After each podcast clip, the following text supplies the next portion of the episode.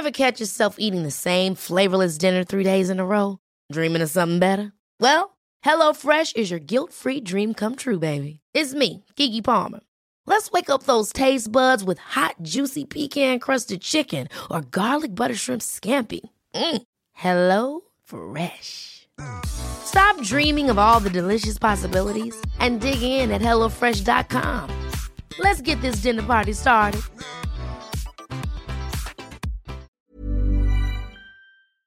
In a sudden flash, it all comes clear. It's a eureka moment, an epiphany. Hi, I'm Marcus Smith, host of the Constant Wonder podcast. The world offers marvel, meaning, and mystery around every single corner. In nature, art, science, culture, history, we talk everything from bees and beetles to obelisks and asteroids. Experience the thrill of transformative encounter. We'll bring more wonder to your day. Listen to Constant Wonder wherever you get your podcasts. Hello and welcome to the Mary Rose for another instalment of Down the Pub. Uh, it was quite grim last week, wasn't it? It was good, it was interesting, but little did we realise that discussing the worst year in history would be quite depressing. Um, and it turns out that Sabrina didn't realise that when she nominated it either. So we've decided to go all jolly this week. Um, so we're going to do the best year ever. And because I'm a bit cynical and I'm judging, we've got the categorically most happy, bouncy and disgustingly chipper member of our pub regulars to judge with me. It's Beth. All the happiness and the bright and bubbliness. Oh, she's been telling people that there will be bonus points for singing and Disney references and sweeties. And yeah, have you quite recovered from your weekend hangover yet though?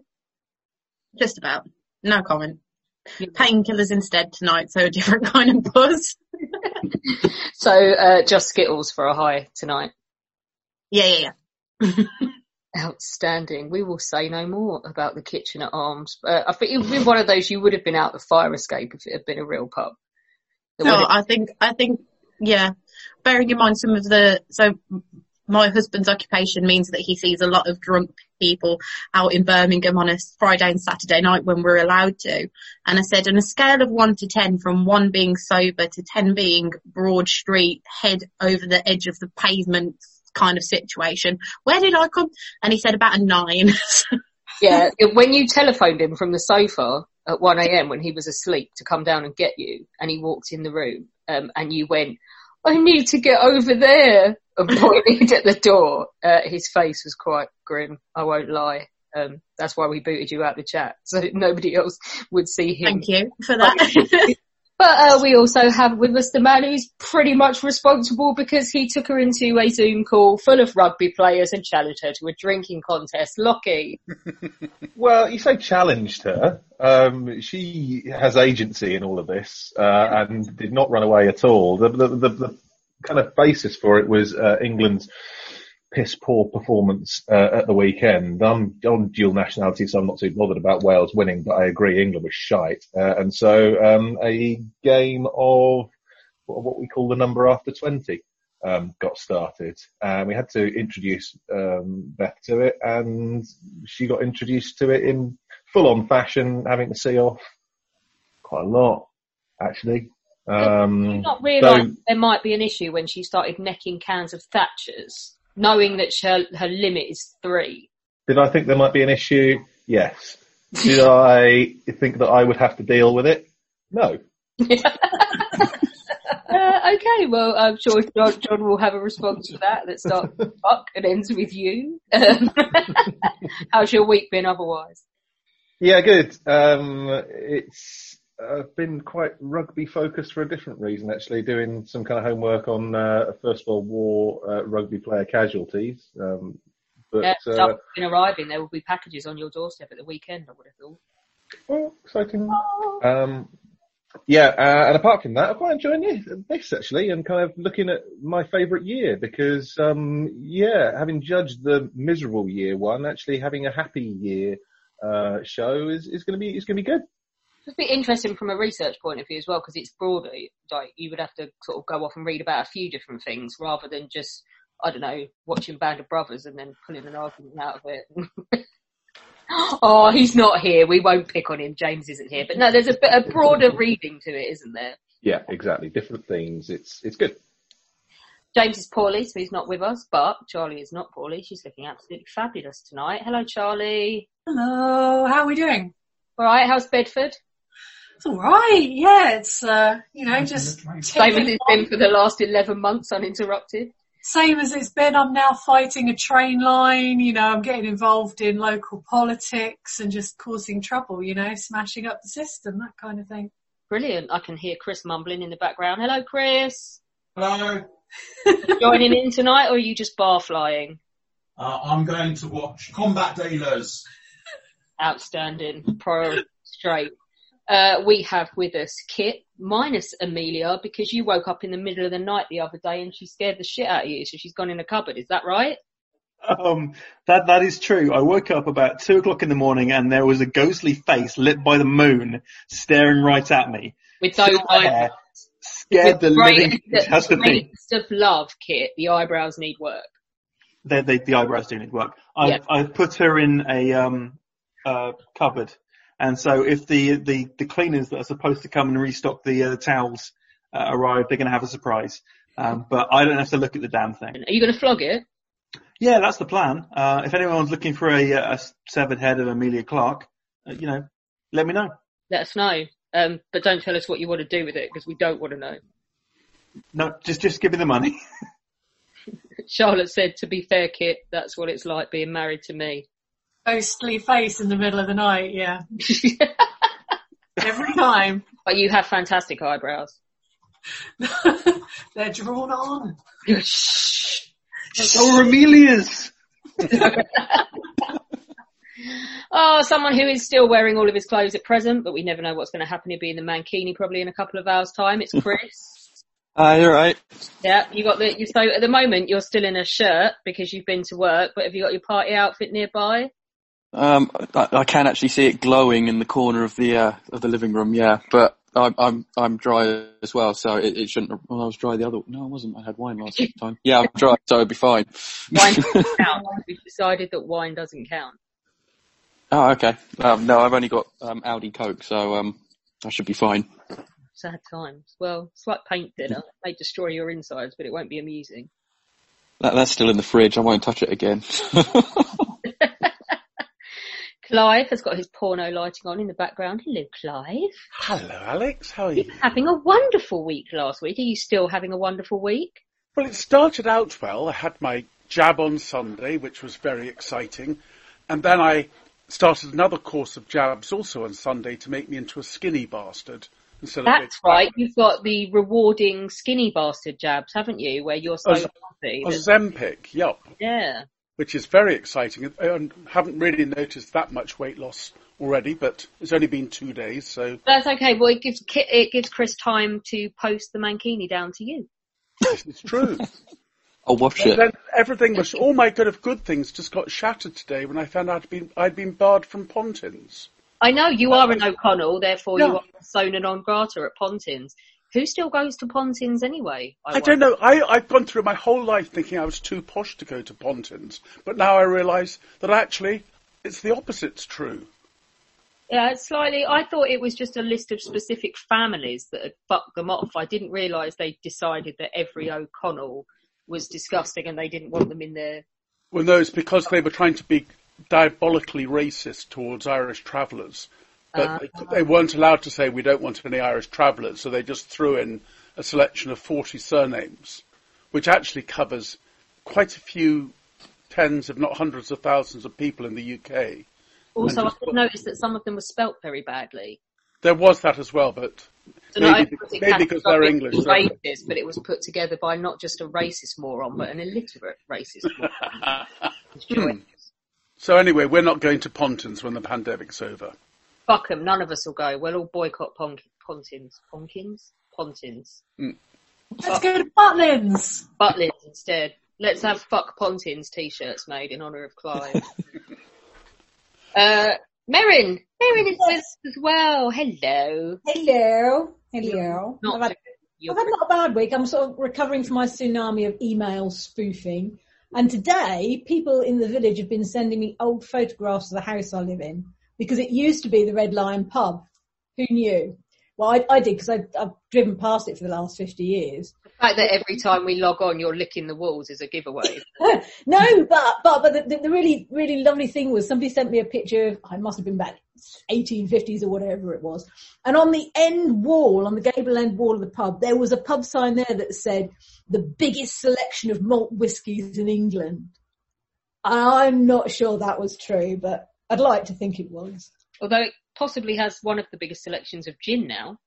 Possibly. Possibly. Couldn't possibly comment. No prosecco left though. We need to go on another prosecco mission. Oh no, I've got I've always got prosecco and champagne in the fridge. Always. You know how to live. Right, okay. Beth's just gagging at the thought of any of those things. Uh, let's go. Where should we start? This is a nice little cozy outing tonight. Uh, Heather will be dropping in later. She's on her way back from the lab, um, hopefully without bringing any of her work home with her, because that would be quite rank and disgusting, and probably mean like everyone's going to get Ebola. So, hmm, I'm looking around. Oh, I feel so powerful. Chris, hit us up with the best year in history before it all goes tits up and you find some Korean spirit in your fridge up in a mankini. Um, well, I, I'm, I'm kind of worried now because Lockie said about going broad, and I really haven't. Uh, many people would expect me to pick 1871, the formation of the greatest nation of the world, and uh, German soldiers marching down the Champs Elysees, but instead I have gone for 1977. Okay. So, which is not 1871, but um, why have I picked 1977? Is it because there's a phenom- phenomenal Ash album of the same name? No, but um, quite a few interesting things happen. We have the, the Space Shuttle Enterprise uh, carrying out tests um, uh, on the back of a 747, which and it looked like it was working out. USSR launches a new Soyuz satellite. Uh, the centenary Test cricket between the UK and Australia. The 25 year jubilee of Elizabeth II. Holmes wins a medal in the three legged race. Uh, Nintendo cl- Color TV game console is released. The Supremes played their last and um, final concert before splitting. You have the Wimbledon centenary. Hulk Hogan debuts in wrestling, and sadly Elvis Presley dies. But why is 1977 the, the best for me? And Kit's just got it in the uh, chat, but I'll get to that in a minute. Um, when it comes to nerdy things, there are two things, two hills on which I will die. The first one is um, Daenerys Stormborn of the House Targaryen, etc., etc., etc., is the proper ruler of Westeros, and no one else has a rightful claim.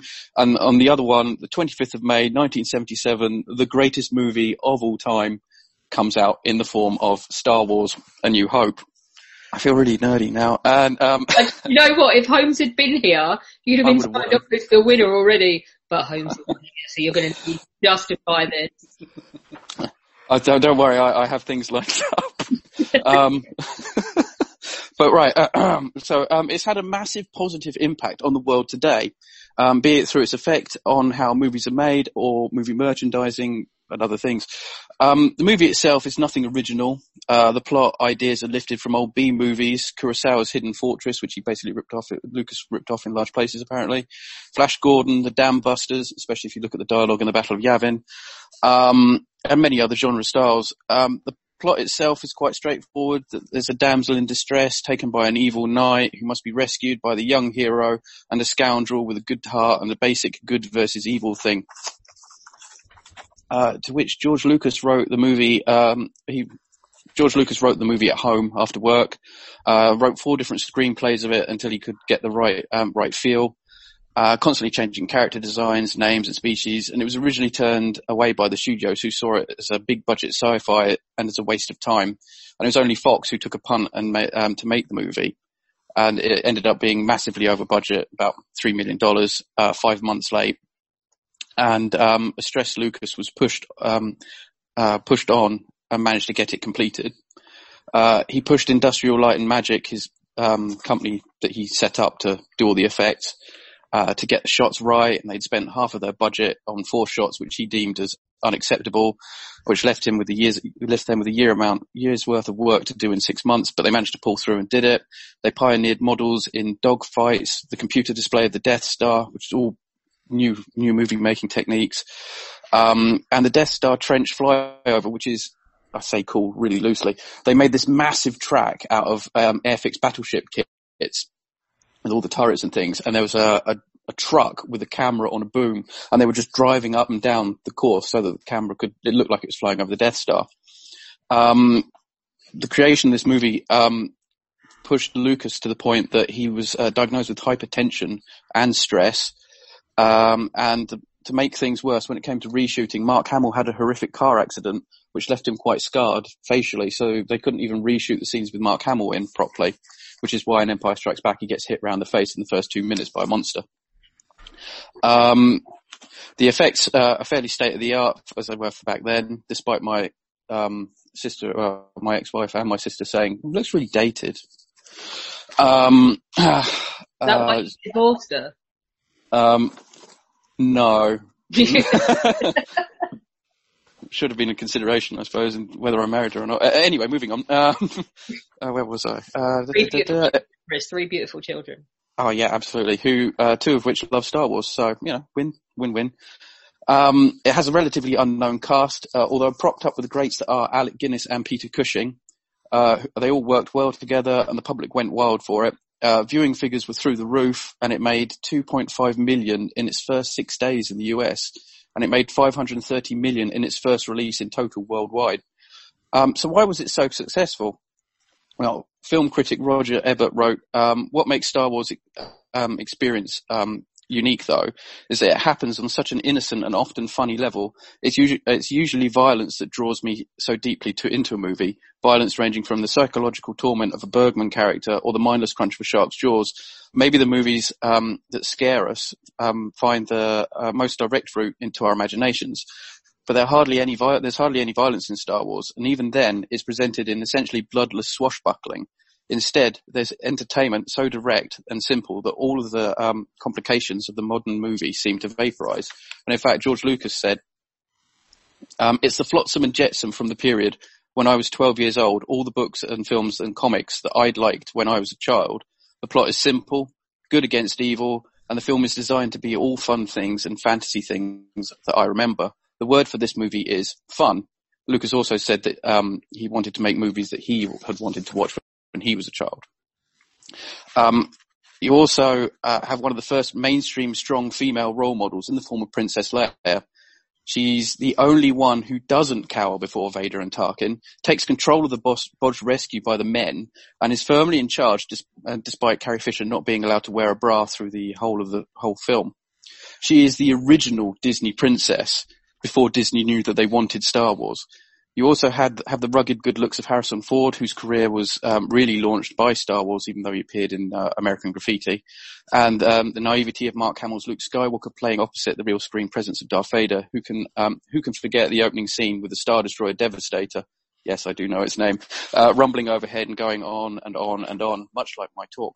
Um, I may not have been able to see the movie in the cinema in 1977, uh, but I did get to watch the 1996 extended edition release because I um, was that cool when I was 15. Uh, and, um, I've seen it countless times before, but watching the Star Destroyer go over took, took my breath away. And even the most cynical of the fandom that were in Maidstone Cinema that night, uh, it spoke to, the film spoke to a generation gave them something they could not, um, could not have seen before. And it was something that filmmakers have tried to emulate so many times, but since but no other franchise has managed to capture quite the same magic, except for maybe Indiana Jones. But then that was written by George Lucas and directed by Steven Spielberg, and it's basically Star Wars versus Nazis. Um, Lucas would also go on to say that he made the movies that, oh no, I've said that bit. uh, the magic of Star Wars saw the creation of not only Lucasfilm, but Industrial Light and Magic, Skywalker Sound and Pixar, all of which, which are massive in the movie making industry today and attract the brightest and be- uh, most enthusiastic to work in pioneering new movie making techniques and sound effects. If Lucas hadn't start, started Pixar, would we be finding, um, having Disney movies such as Finding Nemo, Toy Story, Monsters Inc., Cars and several others? Star Wars does have, I'm wrapping up, Star Wars has its own um, fanatical fan base, one that has stuck with a sci-fi, with a sci-fi film that's about 45 years old, um, which is relatively unheard of beyond the Star Trek fans.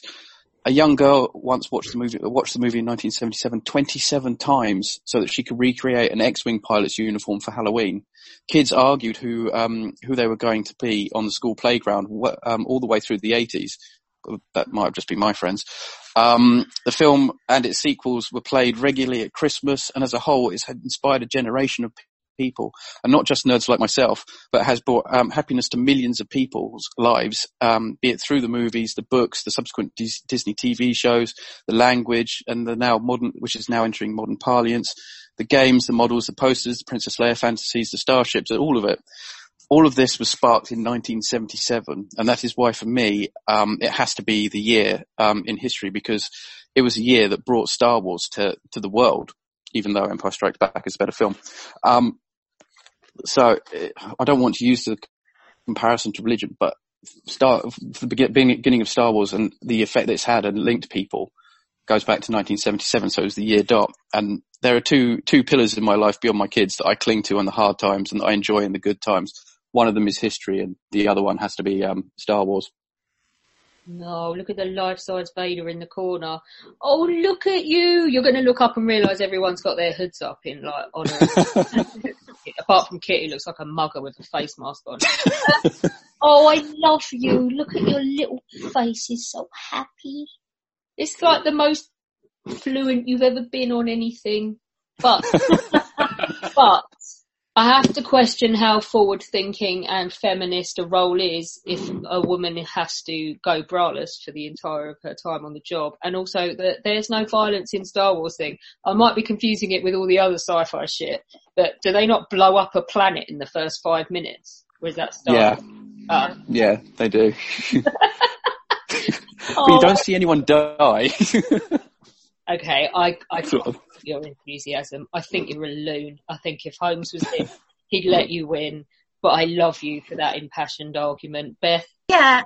I mean, I'm on the same lines as, as, as Alex, really. You know, good on you. It was, as you say, very passionate and obviously very well presented and obviously does mean quite a lot to you. Um, I only watched the Star Wars movies for the first time last year, um, after I'd got Disney Plus and watched all nine of them in one go. Um, unfortunately, you are not speaking to a Star Wars fan. I much prefer Star Trek to Star Wars. Um, it's it, it's not really my thing. So unfortunately, you were not preaching to the to the converted. Um, I liked your reference to the Pixar and you know, would we have had Pixar in the way we do without Lucasfilm and, and whatnot? But I do must take umbrage. And while I appreciate your attempt at Disney Princess, she's not the original Disney Princess, seeing as Snow White came out 40 years earlier and then Cinderella and Sleeping Beauty as well. So, yeah, but what I I meant like- was I like where you were going for- uh, with it. if- if I like where you were let, going let with him it. have a comeback. He's going to row with you. I love this. Chris never rows. Go Go on then. Well, Row with me about that- Disney, Chris. Um, well, if you look at if you look at the original Disney princesses, take Sleeping Beauty, she actually does nothing throughout the film. When it's she has to rely on the men to come and save her. Same with Snow White, and but with Princess Leia was the first of the new breed of princess. If you look at um, Ta- uh, Rapunzel, Elsa, Anna, of the you know I don't need a man, man to do this. I'm going to go and do this myself. Princess Leia was the first sort of female lead in a move, a sort of mass produced movie who went uh, who comes up with lines like, "What you came in here and you didn't even have a plan for getting out? Just follow me and get this big walking But carpet." see, And she I just would- takes I would lead Follow straight him away. with runaway breast. Well, yeah, yeah, but that George Lucas argued that you couldn't wear a bra in space because it, because it's a vacuum and it would come up and strangle you. Well, that's what he told Carrie Fisher anyway. No, um, she doesn't fit into the, she, yeah, yeah, Disney owns Star Wars and all of that, but she doesn't fit into the Disney princess theme. So, no, in this aspect, as judge, I, I do not rule Princess Leia as a Disney princess. Um, a good effort, but yeah, I liked how enthusiastic you got about it. And I, it was really nice to see that something you talking about, it, like you obviously really enjoyed and really meant a lot to you. Um, but yeah, I feel like many, many, many, many people that will resonate with, including. yeah, definitely. But unfortunately, I don't think you or I are any of those people. no, and and I, I can I can think of it'd be interesting to see. I don't think anyone has is doing one, but it was not one of the years that I would have thought of when I was thinking about this. It's not one of the years I thought that's one of the best years in history. Not even for the fact that some of the other things you mentioned don't even think it can give the best year. Although Holmes, Holmes winning his medal is very important. Um, yeah. Sorry, Chris. Can I come in with a word as the resident film nerd, just in support of Chris? Because he clearly, this is a passion for him. What uh, Industrial Light and Magic have done for special effects, which started in 1977 with Star Wars, cannot be underplayed. They started out with a principle so simple, which was that in previous films, if you wanted to make something fly, a toy toy spaceship, what you would do is you would put that thing on a string and have it go past the camera. Cue Ed Wood hilarity and all sci-fi looking a bit ropey. What Industrial Light and Magic did was they made the model and they took the camera past it so that it would look like it was moving, but it would be a seamless shot.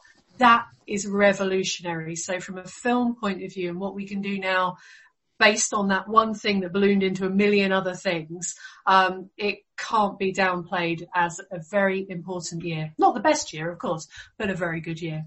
And also as well, you did, you referenced the merchandising. They thought he was an absolute fucking loon when he said, no, no, I don't want hardly any money, but I want a cut of the merchandising. They were like, what? Okay. Yeah, mo- movies had never made money from merchandising before. Um, I think Alec Guinness took uh, 11% as well.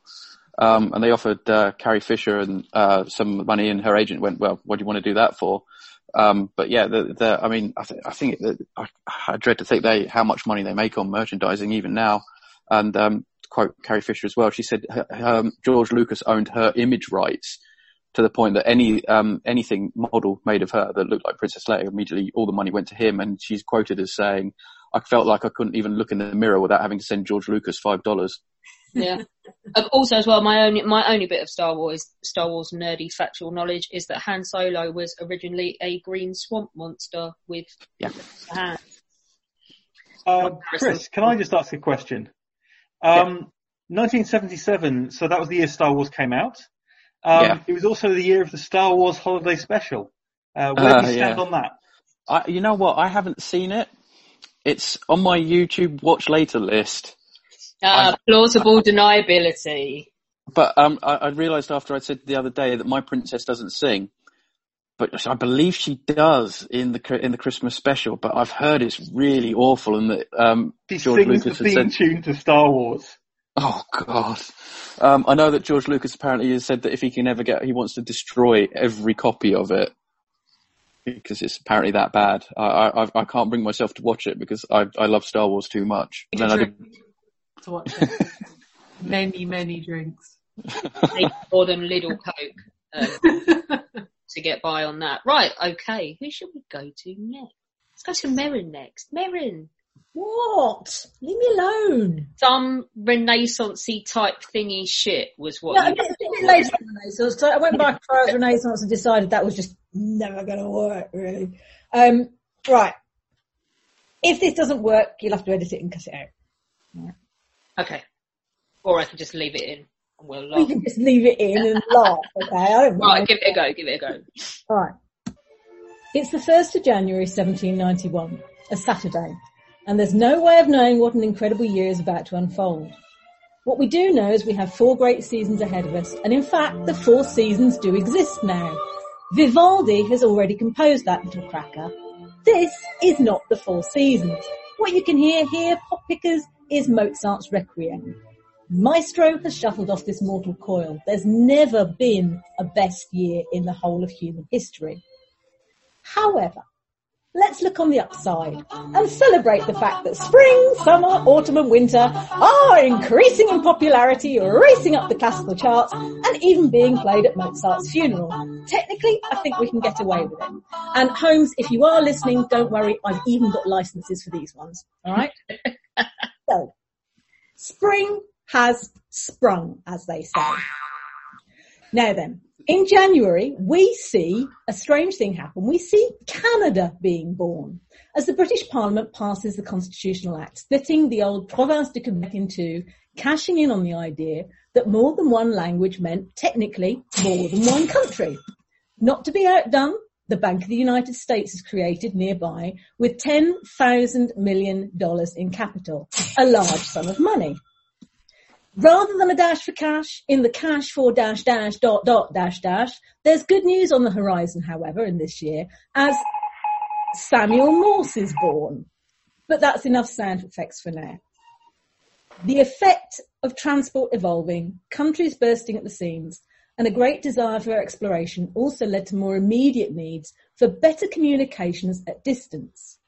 Claude Chappe demonstrated the long distance means of using semaphore this year. Flags up, flags down, and perhaps not in response to the little Frenchman waving his arms around, but Vermont was created, 14th United State, and in April this year, Columbia adds her star to the metaphorical red, white and blue American Star Spangled Banner.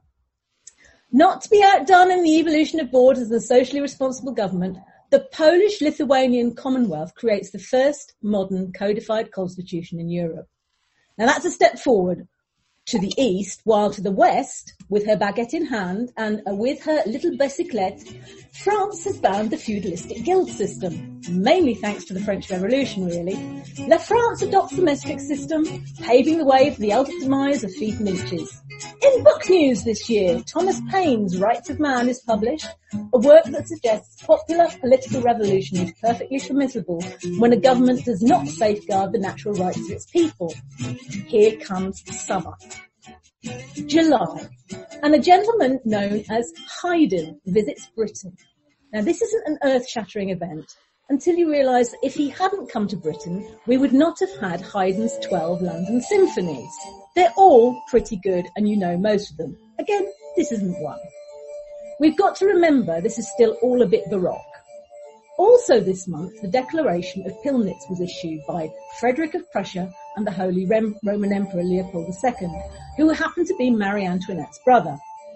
It declared the joint support for the um, for King Louis XVI against the French Revolution, which it doesn't sound ideal, I know, because there's a lot going on with guillotines. We've got to admit that. But what happens is the declaration says we declare His Majesty the Emperor and His Majesty the King of Prussia declare together that they regard the actual situation of the King of France as a matter of communal interest for all sovereigns of Europe. In short, paving the way for liberté, égalité, fraternité et sororité, and the sense of communal interest eventually led to the creation of the European Union. Not bad. The Brandenburg Gate was finished this year in Berlin, a neoclassical structure First used by Napoleon for a triumphal procession, the gate has since become a site for major historical events and is now considered not only as a symbol of the tumultuous history of Europe and Germany, but also of European unity and of peace. A gentleman named George Hammond is chosen as the first minister plenipotentiary to the United States where he faces the daunting task of American grievances, addressing them against Britain while simultaneously advancing his home country's I say, oh chum. agenda. This is the task he accomplishes with a small amount of panache. He does reasonably well, but he paves the way essentially for what ever since we've known as the very special relationship. Now then, across the pond, down the river, we have the patent for a very important vessel coming into publication. It's a patent for a steam powered marine vessel, which is essentially a steamboat to you and me, granted to one Mr. John Finch. Further to that, important this year, the word baseball appears for the first time in a document that grants permission for the game to be played within 80 yards of the meeting house in Pittsfield, Massachusetts. Back on this side of the pond, Camembert cheese is invented by Marie Harel, a farmer in Normandy. And this really is a year for the French because as the Declaration of the Rights of Women and of the Female Citizen is written, it's done so by Olympe de Gouges in response to the, Republic, to the publication of the Declaration of the Rights of Man and of the Citizen. Not bad, you might think. Yay! The capital of the United States, Washington DC, is named after the incumbent first president of the United States, George Washington. Okay, let's see here now. My goodness, what a lot's going on. Here in Europe, the first serious secondary education school that's open to girls in Denmark, the Dortre School of 1791 is founded in Copenhagen. A law on Jewish eman- emancipation is promulgated in France, the first such legislation in modern Europe. And here in Britain, the first issue of The Observer, the world's leading Sunday newspaper allegedly, is published in London. And just 10 days later, the loosely United States ratify the first 10 amendments to the US Constitution, thus creating the United States Bill of Rights. Some other notable births this year. Anne Lister, landowner, diarist, mountaineer, traveller, first modern lesbian. Michael Faraday, whose main discoveries include the principles underlying electromagnetic induction, diamagnetism, and electro- electrolysis. And Charles Babbage, mathematician, philosopher, inventor, mechanical engineer, and originator of the digital programmable computer. However, um, we'll have a little Baroque here because I liked the Baroque. Above all, above everything, this is the year in which something remarkable happened in Great Britain. For the past few years, a man called William Roy had been working for the Board of Ordnance, the Defence Ministry, in surveying England's vulnerable south, southern coasts. This was a military operation, light naval cannon in the background here. Until then, maps, such as they were, had lacked the detail required for moving troops and planning campaigns with any degree of confidence. In fact, doubt had set in among the military as to the veracity of many drawings on both sides of the channel. And so Roy was commissioned to settle a dispute over the actual positions of the Royal Observatories of Greenwich and Paris. This work involved constructing a more sophisticated theodolite for measuring angles horizontally and vertically and for measuring a baseline on Hounslow Heath. Roy created a network of accurately measured triangles that was extended to France and then back to a verification baseline in Kent, and the Board of Ordnance bought a second, new and improved Ramsden theodolite to commemorate the event, and on the date of that purchase, 21st June 1791, we officially recognise the birth of Ordnance Survey.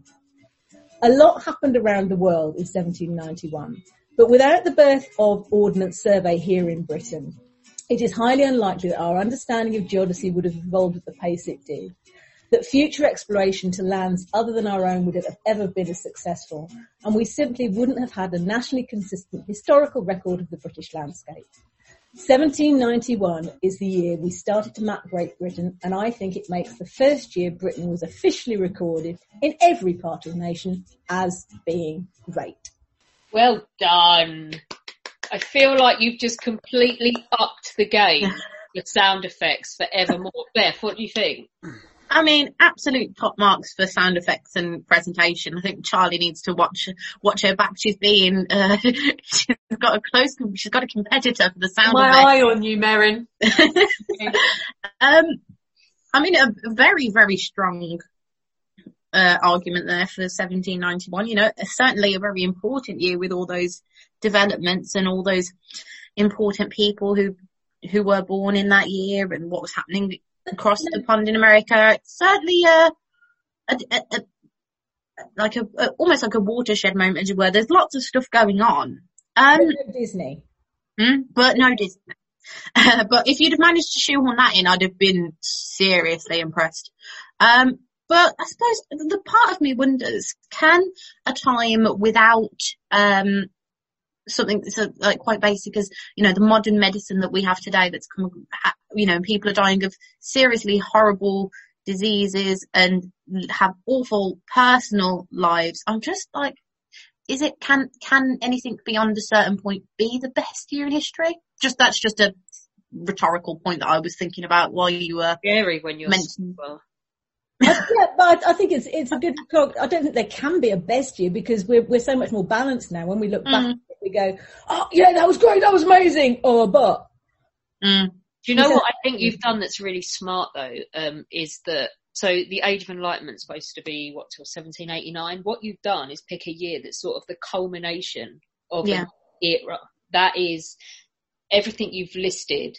Um, kind of ticks off and covers how far we've come in the preceding six or seven, eight decades. Um, Yeah, I don't know if you intended to do that, but it's genius because what you've done is is pick a year that epitomises the age of enlightenment and human. so Da Vinci's sort of on his last legs, if not out at this point. Um, music definitely that ch- entire change, art entire change, ways of thinking. But I, I suppose that the bit that I didn't cover in depth that I think really makes it good is pamphleteering. Don't laugh at the value of pamphleteering. People were starting to put There's down. the PR guru, right? Tell us. I know they, they, were- they were starting to put down their thoughts on paper and send them across the other side of the world, and that made one heck of a difference. Mm. Whether it made it the best year, I don't know. But I think Mm. that's right. I think we're going to struggle to find a year that is all out sunny and wonderful, and I think Yeah. it's going to be the. Although you did come close with this year because of Camembert. Let's be honest, that was pretty epic. The fact that, that yeah. So who doesn't like Camembert? If you don't like cheese, what's wrong with you? Um, Yeah, I so, don't know people that don't like cheese. Apparently, Rafael Nadal has never eaten cheese. He's either a liar or a freak. freak. Both. Yeah. No, very, very, very a good like a interest. As Alex said, an interesting spin on it to be sure. So thank you, Marion. I think it's a really good case. Uh, Mhm. we will see if anyone comes up, but I think it is going to come down to a, a weight of balancing more good than bad. Um, and I think it's a really good shout. I'm really impressed by that, not least because of the sound effects. Um, but I have a feeling I'm going to be even more impressed. But I do you know, I want to do Clive, but I want to say, oh no, I can't wait. I can't wait because please God, let there be Cockney dinosaurs. Go on, Clive. Oh dear, well that's a hard act to follow, so I'm not sure how well I'll do, but I'll do my very best. When I started to think about which year to choose as the best in history, my, my mind was drawn to a time when the American dream appeared to be a reality, and in the UK the mantra, you've never had it so good, had catapulted Harold Macmillan back into number 10 the year before, 1960 the time of new suburban housing estates with identikit houses, front lawns, garages for the newly acquired car, and kids pulling their little red radio flyer wagons along the street, just like in so many American movies. It was the middle of the period portrayed in Happy Days, the time of the Fonz. Most particularly, it was the era of the Cunningham family, and many others like them who personified the American dream. In England, my earliest memories are of 1960 and moving to a new, new build house on a similar development in the outer suburbs. For my father, who had been brought up in pre-war New Cross, this really was living the dream. 1960, it appeared, was a good time to be alive. Rock and roll had begun, Presley released It's Now or Never, and Roy Orbison, Only the Lonely.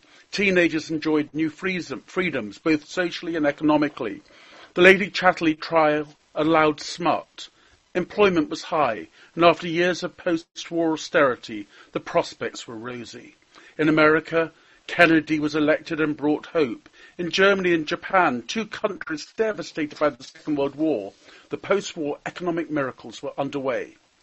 You won the war, but we are winning the peace, a young German diplomatically said to my parents.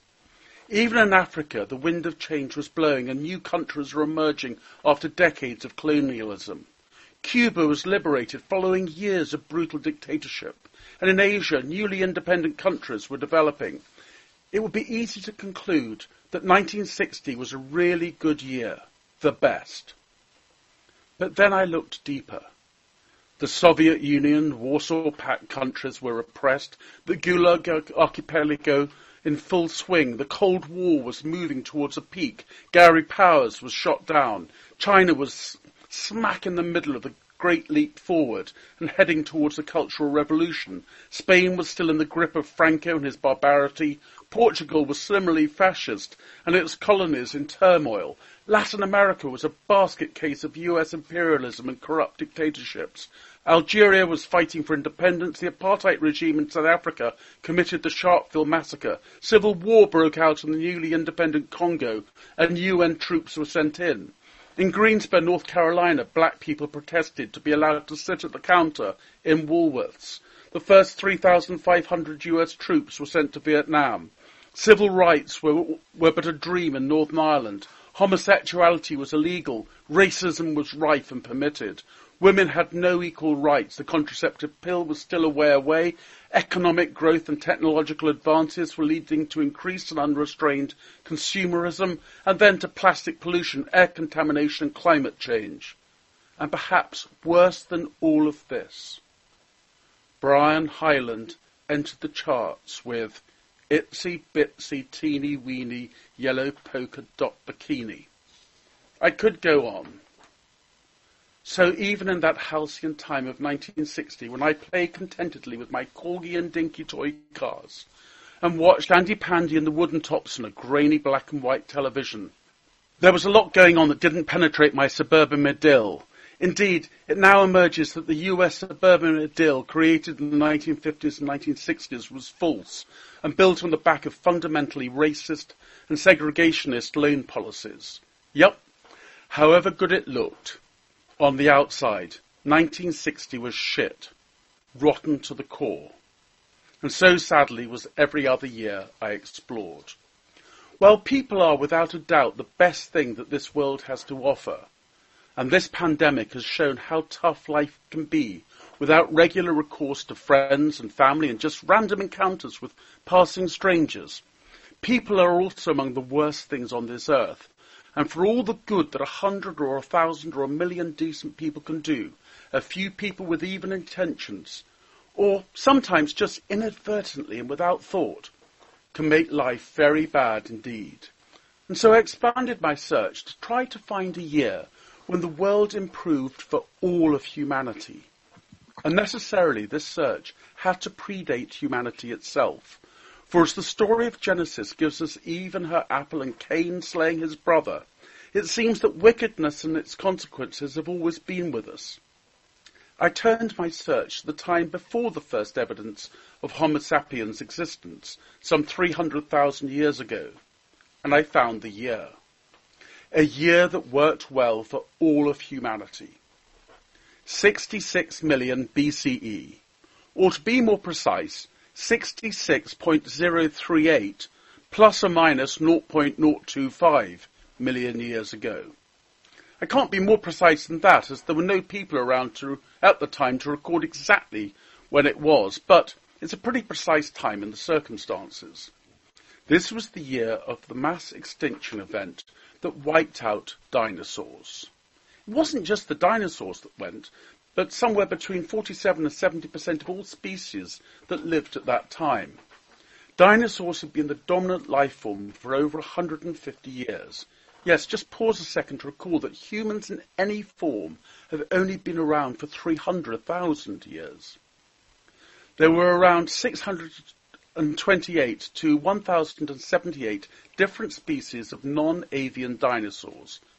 And then suddenly, there weren't.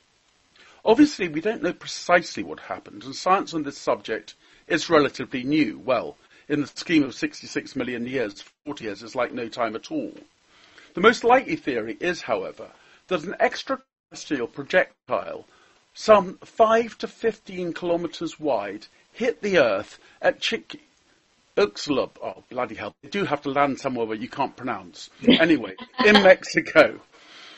The impact would have shaken the entire globe and caused immediate and massive earthquakes and set off volcanic eruptions and tsunamis around the world. A global wildfire would have broken out and killed unsheltered animals, and most dinosaurs appear not to have been sheltering types.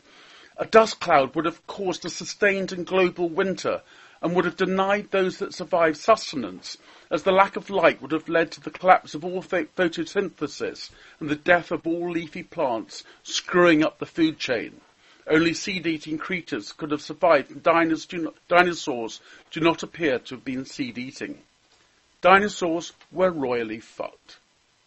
And so why is this so positive for humanity? Well, without the extinction of dinosaurs, the world would not have been a susceptible place for the evolution of mankind many millions of years later.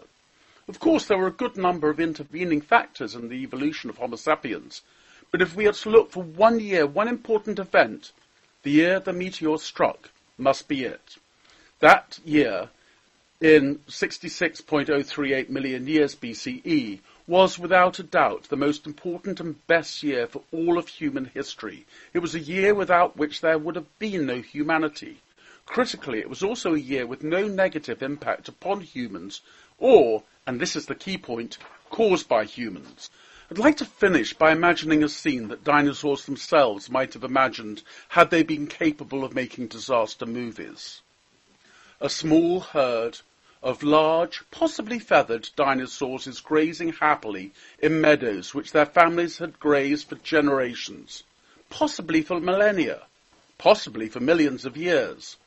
A mother dinosaur chomps away alongside her son. We can't be sure what dinosaurs sounded like, and so I'll make an assumption. Nice bit of grass, this. Yep, it is. It's just like it was yesterday. Just like it is every day. Oi, what's with the attitude? Come on, you've got to agree. Nothing ever happens, does it? We wake up, we eat grass. If we're lucky, we might have a shag or lay an egg.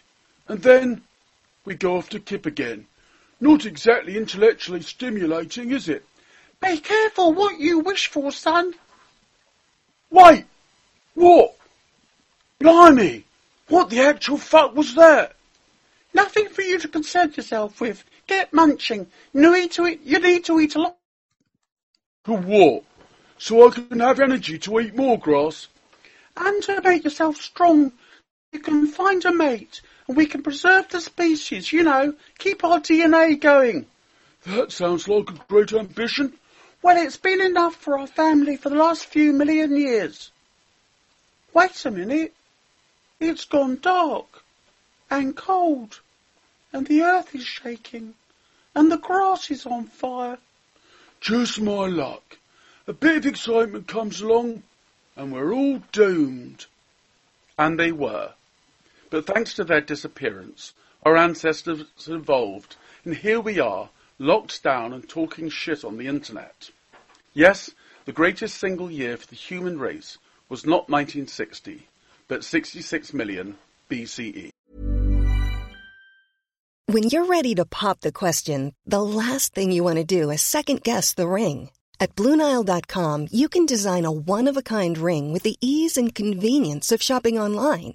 Choose your diamond and setting. When you find the one, you'll get it delivered right to your door. Go to Bluenile.com and use promo code LISTEN to get $50 off your purchase of $500 or more. That's code LISTEN at Bluenile.com for $50 off your purchase. Bluenile.com code LISTEN. Ever catch yourself eating the same flavorless dinner three days in a row? Dreaming of something better? Well, HelloFresh is your guilt free dream come true, baby. It's me, Keke Palmer. Let's wake up those taste buds with hot, juicy pecan crusted chicken or garlic butter shrimp scampi. Mm. Hello Fresh. Stop dreaming of all the delicious possibilities and dig in at HelloFresh.com. Let's get this dinner party started.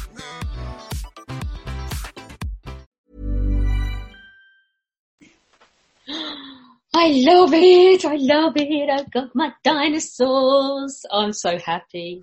I'm so happy. How can you argue with it, right? Zach and I were actually having a conversation earlier on about what if dinosaurs hadn't been extinct and what would have happened. And we ended up down this fucking rabbit hole where super intelligent dinosaurs had, uh, like hybrid breeding with humans and stuff and were like running the planet. And then we had dinosaur cavalry in wars as well. And it was epic. Heather's chosen precisely the wrong moment to enter the room uh, for all of this madness. But uh, I love it.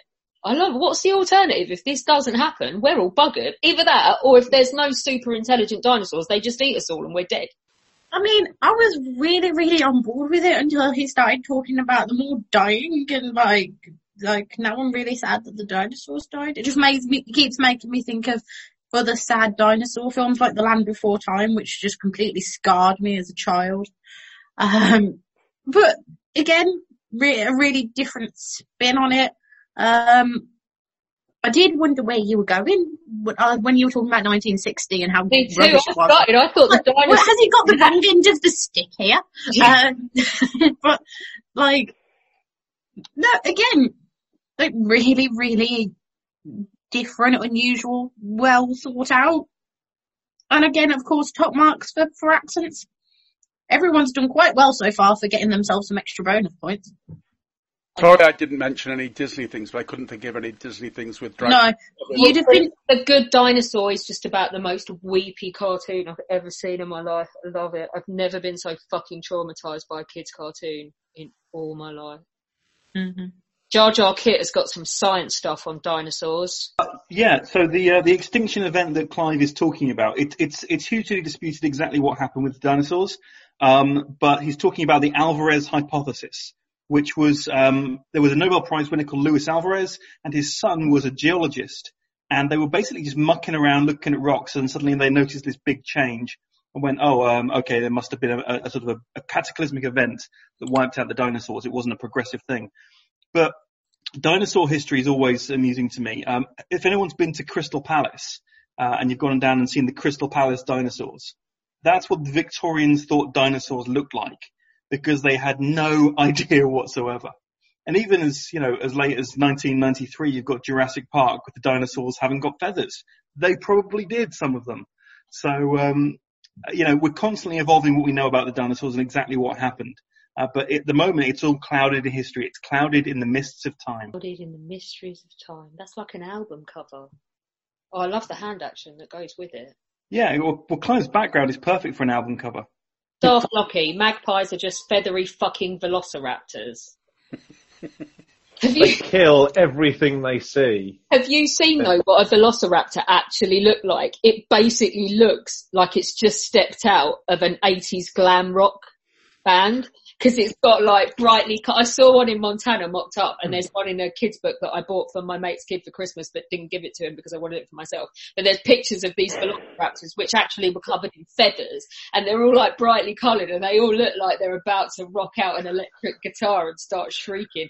Oh, it's epic. I love. I love what they, I love what they've done with the Deinonychus display at um, the Natural History Museum. Is that they've taken their old kind of animatronic grr, grr, grr, grr, kind of moving around ones and just basically chucked a shit ton of feathers on them, and it's absolutely hilarious at the Natural History Museum now. I love it. but Alex, you have to realise that Marc Bolan was with T Rex. Obviously, they knew a thing or two. They they saw it coming. My mum saw them live. I know.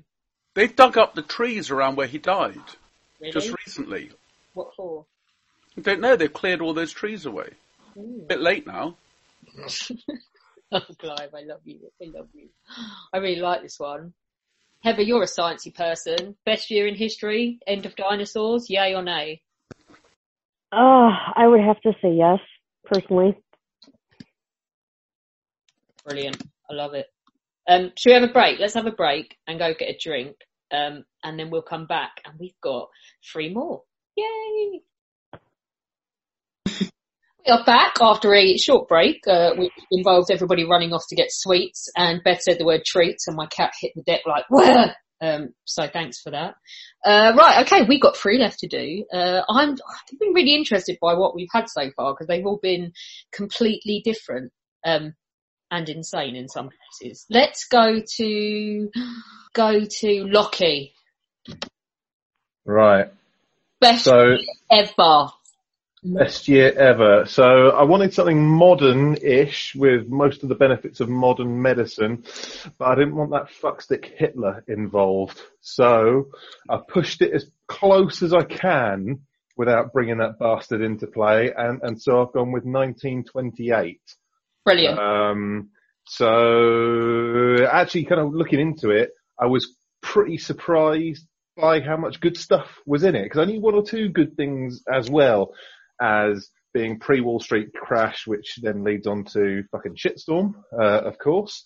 But yeah, it's good. There's there's excitement, there's discovery, there's there's real kind of change for for the better. There's promise that delivers. There's there's a lot to like. I mean, so breaking my kind of fun and games down into categories. Uh, I have structure here. Uh, I've got science and medicine, politics and equality, and fun and comfort. All right. So let's let's roll with this. Science and medicine first of all. Apparently there was some guy called Frederick Griffiths who did some experiments and, and uh, came took a stride towards discovering DNA. Never heard of that. Didn't know what that existed. Alexander Fleming we, we know about him, don't we? Um, Alexander Fleming is quite a big deal. In, in September, he discovered um, that a fungal contamination of a Staphylococcus aureus culture was killing the bacteria. This is good. He did another experiment in September, uh, which confirmed um, the, his findings. Um, this was good. Uh, he wrote it up, and it got published. um, the following year, and then bugger all happened. I think Alexander Fleming was boring. Um, I, I think there's a problem with kind of his personality in kind of compelling people that what he discovered was actually a big deal. But it, it was essentially talking about penicillin uh, here. Um, not really much happened until wartime, when all of a sudden uh, demand for antibiotics was really quite high. Uh, and it seems there was some dusting off of research, uh, and in 19 su- successful treatments took place in 1942. But the discovery itself uh, being made was quite a big deal. Uh, I'm going to put out there. So 1928 for the discovery of penicillin, which then turned into a thing which saved we were ballpark about 200 million lives. Is pretty good. Something like that. Anyway, something like that. It's still saving lives, uh, of course. Fleming got his Nobel Prize in 1945, so it's not until other people kind of got involved that this became a big deal. But the discovery is cool. Speaking of cool, TV is cool. We like TV. John Logie Baird's TV experiments. Uh, he broadcast a signal from London to New York uh, in July, and the first colour signal broadcast um, was uh, a little bit later that year as well, up in Edinburgh. So, I mean, it's nice that we're talking about fun things like this and not kind of world-changingly, changingly dismal um, things. By the way, um, politics and equality. Um, we're not talking about big horrible wars. We're talking about things that make wars less likely or less shit when they do happen. Um, so we had a thing called the Kellogg-Briand Pact, um, or Pact of Paris, which essentially made aggressive war illegal. Now, that doesn't stop war, uh, as we know, but it does mean that there is a basis of consequences for those who wage aggressive war, and presumably they have to lose as well, um, which which happily the Nazis did, of course. So it provided the legal basis for the Nuremberg and Tokyo trials. Uh, after the Second World War. So it's nice to go through that process. Um, the International Red Cross and Red Crescent movements were formally established uh, in October as well. And these sort of brought together some similarly aligned, uh, but of, different faith, humanitarian institutions. Um, around the kind of foundations of, of national relief for, for, wounded soldiers, neutrality and protection for wounded soldiers, um, uh, utilization of volunteers for relief on a battlefield.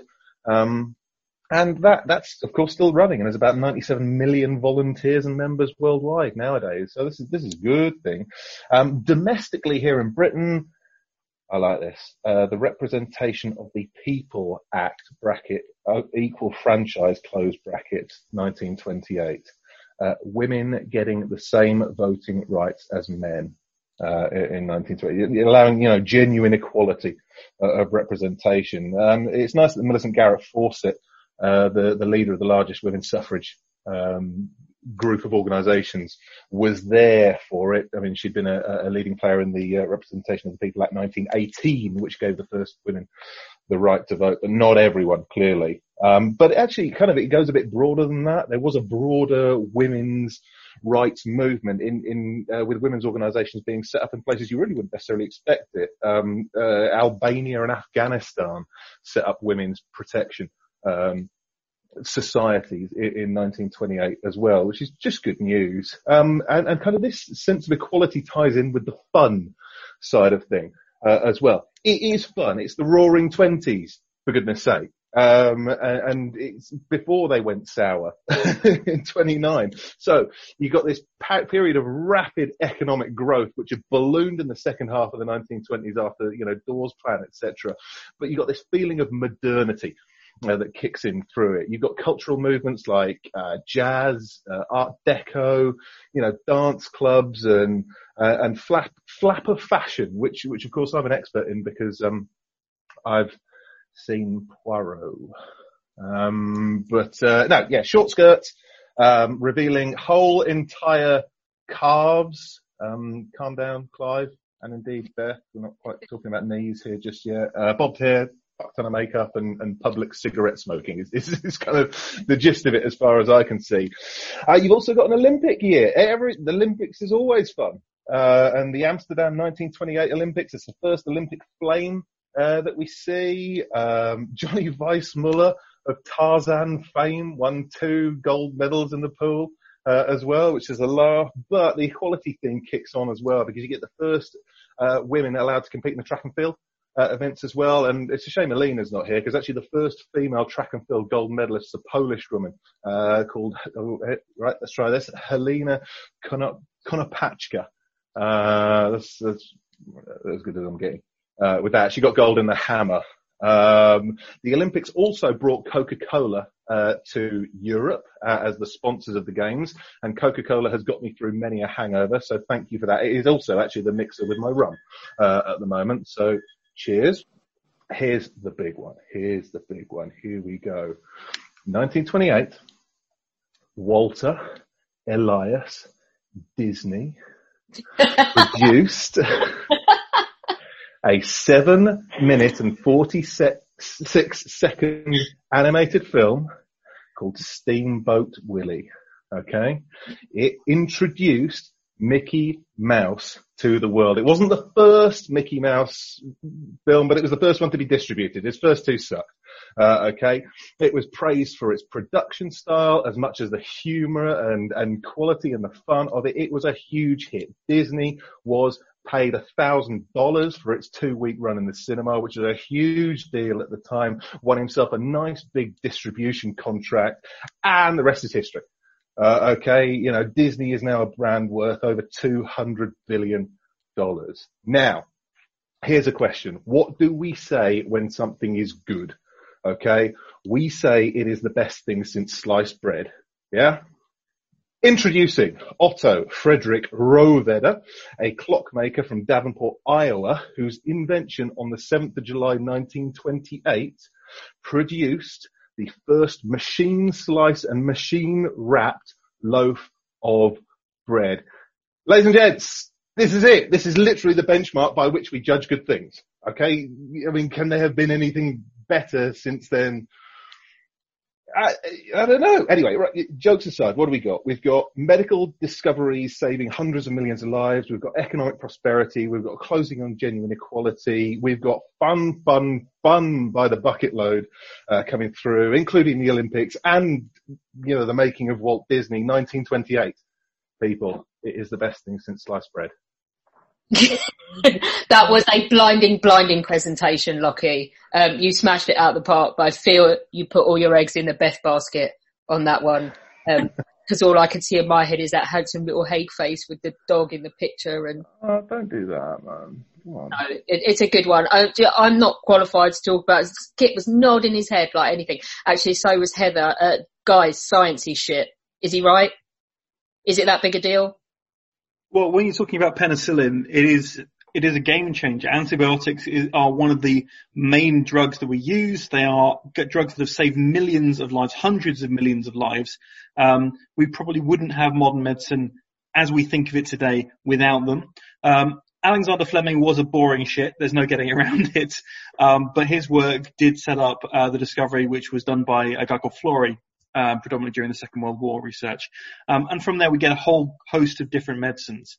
So it's incredibly important. Um, and penicillins, yeah, it's it's one of those medicines that we we probably have wasted a little bit with uh, antibiotic resistance, which is a terrible, terrible thing and a real risk. And when we start seeing that creeping in even more, we're really going to know what we're going to miss. I'm allergic to penicillin, just saying. Think Charlie is as well. Um, Heather, science shit, yay or nay? Yes. It's it instead of just like cracking the door open um, on health, it kind of like karate kicked it open. So racing off of penicillin, we got so much more from it. I think it's a really good shout. Well done for finding a year in the 20th century that wasn't totally shit as well. I think it's the, it's the proper calm before the storm, isn't it? Like before yeah. the shit hits the fan. I will just say, as you started saying 1928, literally, I can show you as well. The first thing on my notes before you even started talking was Steamboat Willie. So, so you, you, uh, definitely got a hold of one with that one. but no, really, really good actually. Like all the other stuff as well, like the science stuff I didn't have much clue about. And yeah, it's definitely, uh, thought provoking but definitely the calm. Yeah, no, obviously I like that one. So well done. Another strong one, isn't it? Um, yeah. it's the bit in, in Cabaret before they go to the, the, the beer garden and there's all the Nazis. You know, it's the fun bit of cabaret. Yeah. the beer Nazis. right, okay, two to go. Uh, oh, who should we do next? Who should we do next? Let's do, let's do Charlie next. Yay! I'm looking forward to this one. I could, I know exactly what year you're going to pick. Aha! Well, it's not it's not hard to figure out what year I'm going to pick because you know I am Restoration Cake and I am an unashamed royalist. So I'm going to pick the year 1660. But what I'm going to do is I'm going to shamelessly, shamelessly pander to our guest judge, and this is for Beth. Okay, this is for you, Beth. this is 1660, history's greatest year, a Disney home video presentation. Are you sitting comfortably? Once upon a time, there was a land without a king. Little London, a quiet city, every day like the one before. Little London, full of little people, waking up to. oh no. What is going on here? Well, the big bad Cromwell died in September 1658. His son had been unable to grant his father's wish that he would grow up to be a real protector. The land was torn between the parliament and the army. The evil army hoped to use Richard as their puppet ruler, but he refused, said, Hi diddly dee, an exile's life for me, and was turned into a donkey. The evil army dismissed parliament and by Christmas 1659, London fell to chaos. As so many great years will, 1660 started out the rift of hope. The poor people knew that every town has its ups and downs, and sometimes ups outnumber the downs, but not in London town. All was not lost for little London, because a young king was waiting across the sea, across the sea, called Charles. He was the son of a king murdered by a herd of stampeding buffalo in 1649. Sorry, I mean executed by rebels following a show trial. Young Charles had spent 11 years keeping one jump ahead of the lawman. That's all, and that's no joke. These guys don't appreciate I'm broke, and he was brassic. The young king relied upon the kindness of faithful royalists in Little London, who sent him what money they could afford in the hope that some day their prince would come. He was a handsome young king with flowing locks of wavy chestnut hair, eyes as black as pitch, and a big nose. What? Some people like big noses. His moustache was as thin as a pencil, and when he laughed, he laughed with his whole body. The early days of 1660 were when the tides began to change. A good general by the name of Monk saved Parliament from the evil army, and little London cried out for her young king. They asked Charles to come home, and he just couldn't wait to be king. But the danger had not yet passed. That night, Charles was woken from a deep, deep sleep by a messenger with news. The Spanish governor of Brussels, yes, the Spanish ruled that part of the Netherlands at the time, knew that the young king was a valuable friend to hold, and he did not want to let it go, let it go. Luckily for Charles, the Spanish tend to sleep in. So he gathered his closest friends and he rode to freedom before the sun came up upon a golden horse. He rode into the unknown. though the night, through the night to the safety of his sister's court at The Hague in what would be the young king's final dramatic escape. He travelled on to Breda where he was pronounced king and given a chest full of gold to, with which to dress himself finely. He had been so poor for so many years that he called his brothers and his sister to look at the contents of the chest saying, look at this stuff, isn't it neat? He dressed himself handsomely in a silver doublet and a cloak of golden lace and sailed home to England. King Charles landed at Dover and made his way to Little London to ride triumphantly into the city on his 30th birthday, the 29th of May 1660. The procession was a riot of colour, spectacle and noise, with people lining the streets to see their young king. Musicians played as fine tapestries and beautiful women waved from the streets above, calling King Charlie, handsome is he, King Charles the II. He rode through his people for hours at the head of an army of 20,000 soldiers, some on foot and some mounted on fine horses, marching only in peace. He assured the good people of Little London, you got a friend in me, and he promised to build them a whole new world. The poor people had been forbidden to smile for many years under the big bad Cromwell, and they rejoiced as their young king reopened the theatres and established the post office. The fountains of Little London ran with wine, and they danced into the night singing Oodalally, oodalally, golly, what a day. A group of friends gathered together and formed what would later be known as the Royal Society, making science and discovery something for which the young king would come to be known. By the king's order, women were allowed to perform on the stage for the first time. Before the year was out, the first woman would have trodden the boards, but she would not be the last. One young girl in particular started to daydream of a life upon the stage, a beauty but a funny girl. She really was a funny girl, that Nell. 1660 was truly the greatest year as the new king freed his land from boredom and oppression, creating a land filled with beauty and song, art and performance, science and exploration, and they all lived happily ever after. Can I just say that you've taken the most dubious selection in this argument and made it so that Beth will die before she votes for anyone else. Look at her. Charlie's got her tiara on. She smashed that. I, there's not even any point in me saying anything. Beth. oh, that was Charlie. That was just wonderful. You, oh, I love you, Charlie. I love you. I love you. It literally, it it helps as well that you actually, in all of that, you managed to actually pick one of my favourite, actually my favourite Disney film in Which all of that. Beauty and the Beast. I know. I knew it. Yeah, you picked it, and that was that was just really. I mean, when you when I saw you were doing 1660, and I did a little bit of reading beforehand. Um, I did I did wonder where you were going to go with it. I was like, I wonder, like, well, how is it going to stack up? Never did I think we would get the theatre that was just displayed. Um, so thank you, thank you, Charlie, for making my guest judging that that much more wonderful. Because so sitting here. Dis- Disney points, bravo, bravo, wonderful. I'm looking at Chris in his Star Wars t-shirt and a, with a face that just says, she's made me look like a fucking mug.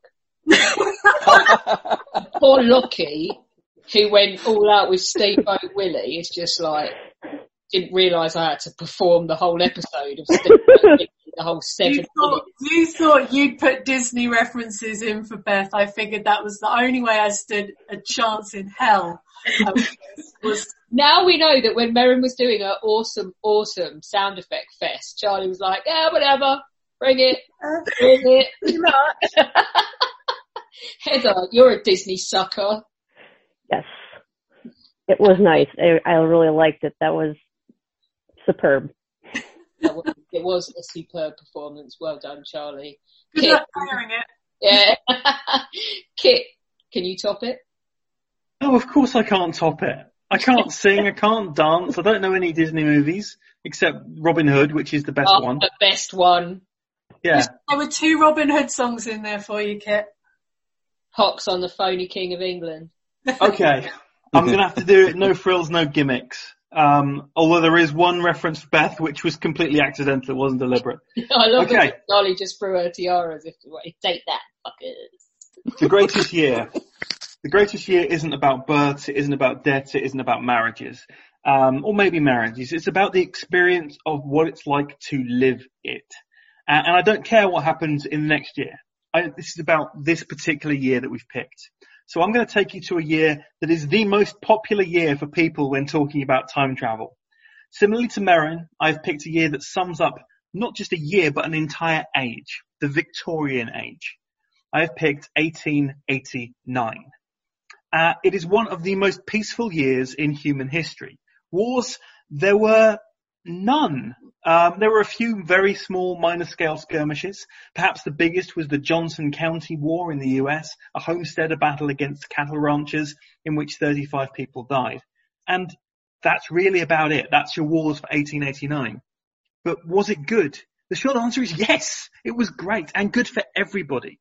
Across Europe, a new wave of optimism and progressivism had begun to emerge. We already had the light bulb, we had sanitation, we had the first automobiles, pain relief and public transport. The previous year, we had seen the fear and horror of Jack the Ripper in London, but that was gone now, and people had finally realised we needed to get rid of the slums and improve conditions for working, uh, impoverished people. All of this done to a rousing chorus of Gilbert and Sullivan and of course the theatre of Oscar Wilde. Or if you want to go and see some football, you can go and see the FA Cup holders who were West Bromwich Albion. In France, the Belle Epoque had begun and people flocked to see the 1889 World's Fair. 32 million people descended on Paris at that event alone. And what was there? Well, the symbol of France itself, the Eiffel Tower had been constructed. You could go there and meet Thomas Edison in person, showing off his new invention of recorded sound, the phonograph. Back home, a company called Columbia were already creating records for it. Or you could take a ride in the first safety elevator from the Americans at Otis. For the first time, prefab metal housing was showcased, and there was an oak barrel filled with 200,000 bottles worth of champagne. The Barnum and Bailey Circus performed, Buffalo Bill's Wild West show dazzled with Annie Oakley. And just imagine you were in those crowds. In one place alone, you could meet uh, Edison, Oakley, the legend that was Bertie, the future King Edward VII. You could have Henry James, Nikola Tesla, Paul Gauguin, Vincent van Gogh. Uh, the later, of course, would paint Starry, Ar- uh, Starry Night in Arles later that year. Or you could take a short journey to Amiens, where you could knock on the door of Mr. Jules Verne, it was an astonishing place to meet new and exciting minds. Of course, you could go home on the luxury of the Orient Express, or you could use a car or a bicycle. Tyres had just been invented by a new company uh, called Dunlop, and there was now a company called Michelin competing. You could go and dance with the girls of the Moulin Rouge, which was, like the Savoy in London, just opened in this year. But why stay in Europe? when we think of human history, we often think too much about Europe and North America. It's too small a frame of mind. In South America, people were cheering 1889 for an entirely different reason. It was the first year that Brazil had finally abolished slavery and everyone in that year was born free for the first time in human history. And North America, things were changing too. The Oklahoma land rush began to complete a united, linked continental United States. The first jukebox made its sound in San Francisco. Montana and Washington were now um, admitted as the 41st and 42nd states. Now, there were, of course, some disasters. There was the Great Fire of Seattle, but oh no, sorry, my mistake. Nobody died in the Great Fire of Seattle. Everybody lived. And anyone who has a feeling a little down could always try a new drink just invented called Coca-Cola. This was the beginning of a period known as the Roaring Nineties in the US. It was a good time to be alive. In Japan, Meiji uh, Constitution was adopted, and that changed everything for them. But never mind that, because Fushijiro Yamauchi founded a small company to make playing cards. You might have heard of it. It was called Nintendo. And tying all of this together, the world was watching as a single person was going around the world in under 80 days. No, not Phileas Fogg. I'm talking about a woman reporter called Nellie Bly, who's showing that girls were frankly better than boys at pretty much everything. Bly's travels as a journalist, she recorded them in detail, show a final essential point about why I chose 1889. It is the first and, la- and last year where the modern and old age meets. It's the year you could choose the life you want. Did you want to live a peaceful life in a sleepy cottage in the remote wilderness? You could. Did you want to be in a city brimming with excitement and life and light and entertainment? You could do that too.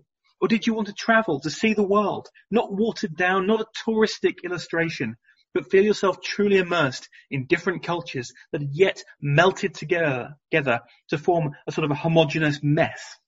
Well, in 1889, you could go to a different country and it be truly different. The glamour of Europe, the clamour of the Middle East, the spices of India, the mysteries of China, the untouched wilds of Africa, or the American frontier that would be gone in less than 10 years. 1889 was the last year where the past remained truly a foreign country, while giving us the security and comfort of peace. And that is what makes it the best damn year in history. Oh, very well done, Kit. I really love that. It was like a little journey round the planet. I do want to know though, uh, Scramble for Africa, there may not be any wars, but what's what on the continent of Africa? What's what on the continent of Africa? So there is the scramble for Africa going on. You're absolutely right. Have we There got some- Rhodes being an asshole? we have some minor. Uh, the main problem is actually German East Africa. Okay. Um, there are some uh, there are some struggles at the moment in trading at the time there. Um, in terms of everything else, again, it's pretty much everything has more or less settled down, um, which was quite surprising given given what's going on. There obviously are problems um, with uh, Belgian Congo issues like that, um, which we do need to sort of raise. They hadn't really got to the troublesome point at that stage yet.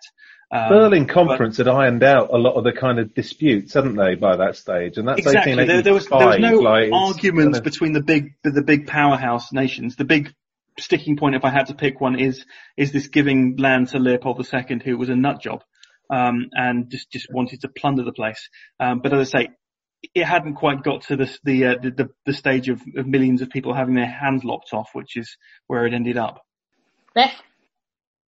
yeah, again, really, like this, this today has been a really strong round of, of choices. Like everyone has, everyone's managed to get in a reference, which is great. Like the, the for, for Disney or, or, or even football from Kit, really impressed with the football kit.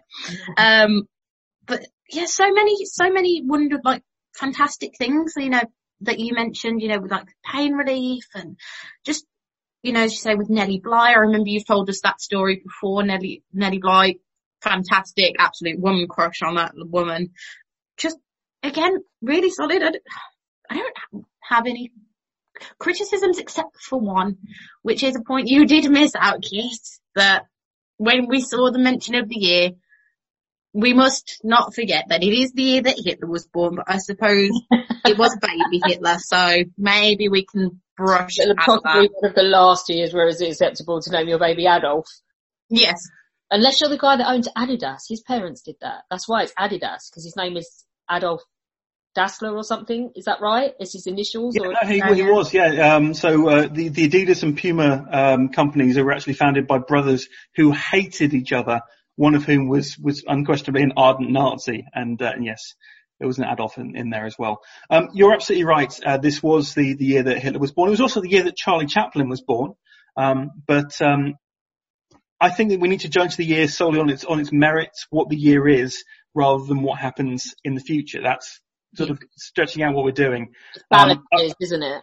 I would also point out that this is the one year where Hitler would basically turn around ranting and raving and covered in shit in his own um, urine uh, until 1945 when he just repeated doing that. So um, It's okay because one of Kit's contacts is going to help him uh, discover time travel, so he's going to go back in time and, and kill Oh, uh, kill baby Hitler anyway. Tell us, Kit. Tell everybody. This is great. This is some loon that's found you on the internet. How does time travel work again? oh god, oh don't don't don't go into this. I, I get lunatics like this You all know the what? time. You tell this story while Beth and I confer. Okay? I'm, I'm, trying, I'm trying to remember what his what his what his crazy theory was now. It's, they all blend into one another. My, my personal favourite from history was uh, I had a guy contact me um, about science, saying that everything was stolen from Japan, and his theory was that if you look at a globe, Europe and Japan are really close together, together if you go over the pole. And so his idea was that basically Europeans had gone over Antarctica, oh sorry, Arc, the Arctic, nicked stuff from the samurai, and then legged it back with nobody making any notes. Um, this is the kind of, of random stuff I get. Um, there was recently uh, someone saying that I think it was Apple Uh, there, there, there's a there's a historian who was going on about Apple using time travel vaccines or something like that to cause COVID. Just utter bollocks. Um, yeah, you get some you get some interesting people out there. You do indeed. Right, let's go around the room while Beth and I finish off deciding what's what uh, and find out if you couldn't have your own year, whose would you have? Merrin. I would. You see the Disney thing. I'm not sure about the Disney thing. I understand the Disney thing, but I'm not sure about the Disney thing. I have to say dinosaurs are fairly up there because who doesn't love dinosaurs? It's got to be sliced bread. I'm sorry. it's got to be the best thing since sliced bread, just for the cheese of that alone. It's really corny. I think it's brilliant. Clive.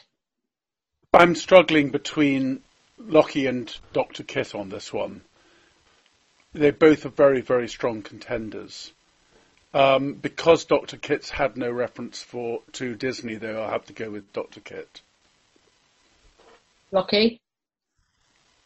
I, do you know what? There's there's not there's a couple of things that have, have made that, that I kind of just want to see from history, like make me wish I was born in a different time so that I can see. I think one is Queen live. Um, with Freddie at his absolute bangiest. 1986 at Wembley. Something like that. Yeah, yeah, yeah. Just, uh, you know, something I will never see and shits me. Um, uh, and another is a, um, a line of, uh, ships of the line at full sail.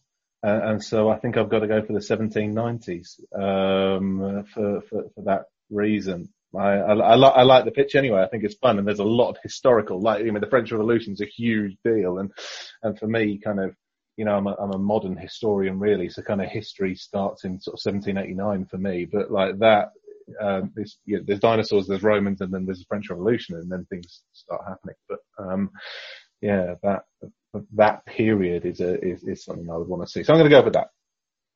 Chris, if you can't have 1977 and Star Wars. Um, it, it's really tough between um, Lockie and Dr. Kit, but uh, both of them have really good arguments. But it's going to have to be the Lockie because you can't. You've got to have bacon within sliced bread, and bacon sandwiches are the possibly the third best thing in the world after history and Star Wars. This is a good point. Heather, who would you go for? If Well- you I, I really love the Disney references, Charlie, but it's it's got to be between between Lockie and Dr. Kit. But I think I would have to go with Lockie because penicillin, man, penicillin. Speak for yourself. I can't have it. I think Evolution trying to tell you something, mate. Charlie. Oh, do you know what? It's this has been really, really tricky. Um, know, if you if you could go back in time and if you could go to any year and what's the best year ever, I always would have said 1660, but now I quite fancy going and finding COVID patient zero and holding their head underwater.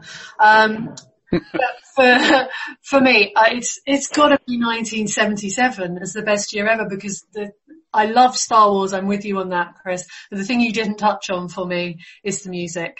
And let's face it, depending on what age I was, I either would have been a punk.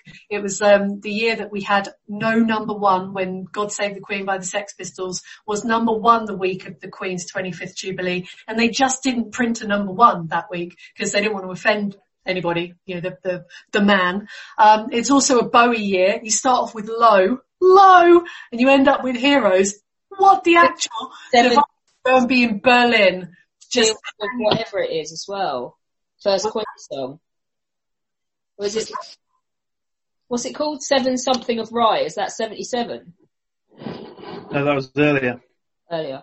Oh, you're talking about Queen. Okay, but yeah, they were pretty cool as well when, when Freddie Mercury was alive, obviously. Um, there's just so much in that year, so much music. It would just be, I'd just love to be there. So yeah, best And year. John Williams. Um, Seven Seas of Rye was 1973. Was it? It's what seventy-seven. That's so seven. What is it? Seventy-five Bohemian Rhapsody.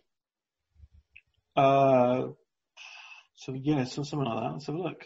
Um, Let's have a look at what Queen song. Queen, Queen was love, I love Seven Seas of Rye. That is, Fucking Yeah, Bohemian great. Rhapsody was 75, so It was still being played in '77. not, not, not where I was. Yeah. Nice one, Clive. No one was listening to that. Oh, This was Got it. great, I That was, a, that is a good song. I like that one. We were invited years ago to somebody's 40th birthday party, and the theme was 1970s. So I got all punked up, and it turned out the whole evening was bloody ABBA. oh, that's the I want to be around in the seventies. Fat Bottom Girls is seventy eight. I do love that. oh, We Are the Champions was 77. Oh, there we go. Um, Dreams by Fleetwood Mac was out there. Bit of ABBA. Bit of Donna Summer. Feel I Feel Love. Best-selling single of the year was Mull of Kintyre by Wings. Really? Followed by Don't Give Up on Us by David Soul. God, people are awful, aren't they? Uh, right. Okay. Who hasn't had a go yet? Kit, if you can't have your own. Um, uh, so I, I think that the problem with, with science and, and medicine and being a science historian is as we get closer to the present, everything just gets better. There's no stopping it. It gets better exponentially. So from my perspective, I kind of assumed that anyone taking the 20th century was cheating. Um, and so I've gone for, uh, I, I loved Charlie's, um, uh, sing along. Um, I thought it was fantastic. Um, I thought Clive had a really well structured argument after he got past 1960, um, particularly bringing in the Alvarez hypothesis, which I adore. But I'm going to give it to Merrin um, because I think yeah, no, it's 1790, I think 1791 wasn't it? Um, Yeah, just interesting, interesting year. Brilliant. Has everyone had a go? Right. Um, before we do the top three, we didn't agree. We've had to compromise on the top three, but we do have some mention in dispatches as well. But before we do any of those, Chris, we love you. Thank you. We love you so much, Chris. And your optimism and your enthusiasm, and mm. you're you're wonderful. Ultimately, don't give a shit about Star Wars, but we love you. we want I thought I'd- nice things for Chris. I just thought I'm not going to take it seriously this week. I'm just going to chat about Star Wars. Why I, the hell not? I loved your passion, and I loved Yeah. how much, how happy doing that pitch made you. You mad, I love you. Anyway, my mention in dispatches is um, I we've been grown ups with the top three, but Clive, your Cockney dinosaurs, I love it, man. you're my you're my boy. Beth's got a mention in dispatches as well. Oh, the mention in dispatches is also the winner of absolutely one Beth's heart this evening. Um, my, so my mention in dispatches is obviously Charlie. Charlie, that was just so wonderful. And literally my heart was filled with joy so much. Like there was, my heart was bursting. So I might release the video of you dancing along to the whole pitch.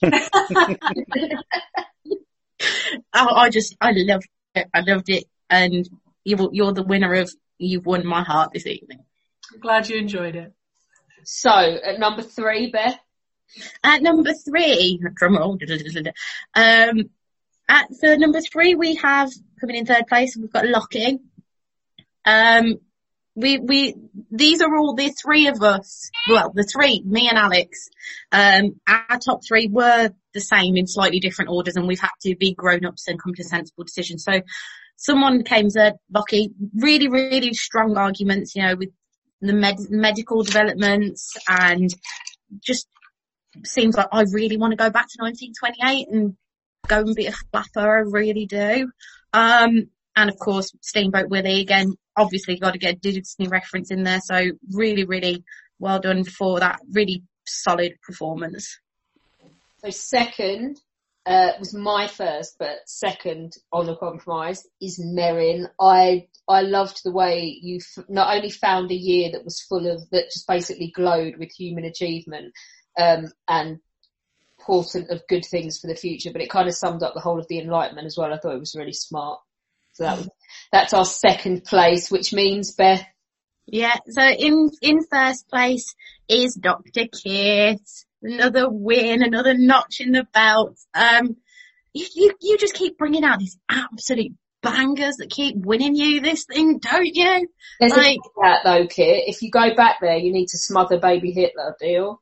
Yes. Uh, yeah, if I ever successfully time travel, I will. I will, I will sort out Your baby Hitler. sorts out the I won't, time. I won't smother him. I'll look after him. I'll give him to some nice people and, and make sure he's raised right. There was something came out No, this no, no, no, I mean raised left. In the beginning. Raising Hitler to the right's bad idea. Seriously though, uh, when you do, make sure they're honest with him about his artistic ability early on. Yeah. Oh, Manage expectations. something came out this week saying that his mother was meant to be a really harsh, nasty woman, which may account for it all. Uh, blame His, his father was pretty nasty to him. Yeah, his father as well. Blame the man came up with that, Clive. Hitler adored his mother. Precisely. O- Okay, moving on from baby Hitler. Moving on from baby Hitler. Let's leave Back to why Kit actually won. Like, so again, again, really, really solid, you know, all of the, the developments and again, another, another, another year that I like with, with Merrins as well. Years I would actually want to go back and see happening in real time.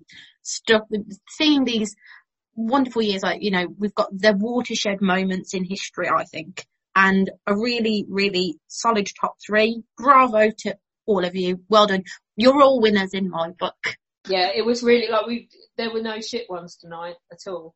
Um, we didn't necessarily agree with Star Wars, but we loved the passion with which it was made. Yeah. We thought they were all really good. It's hard because usually there's some right stinkers that you can just kick to the straight away.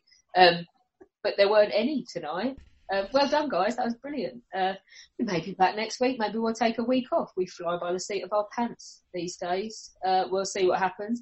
If anyone's got any ideas for a show, let us know. Uh, that's what, that's how the last two have come about. Uh, viewer, listener ideas. So let us know. And until then, we will see you later. Ever catch yourself eating the same flavorless dinner three days in a row? Dreaming of something better? Well, HelloFresh is your guilt-free dream come true, baby. It's me, Keke Palmer. Let's wake up those taste buds with hot, juicy pecan-crusted chicken or garlic butter shrimp scampi. Mm. Hello Fresh. Stop dreaming of all the delicious possibilities and dig in at HelloFresh.com. Let's get this dinner party started.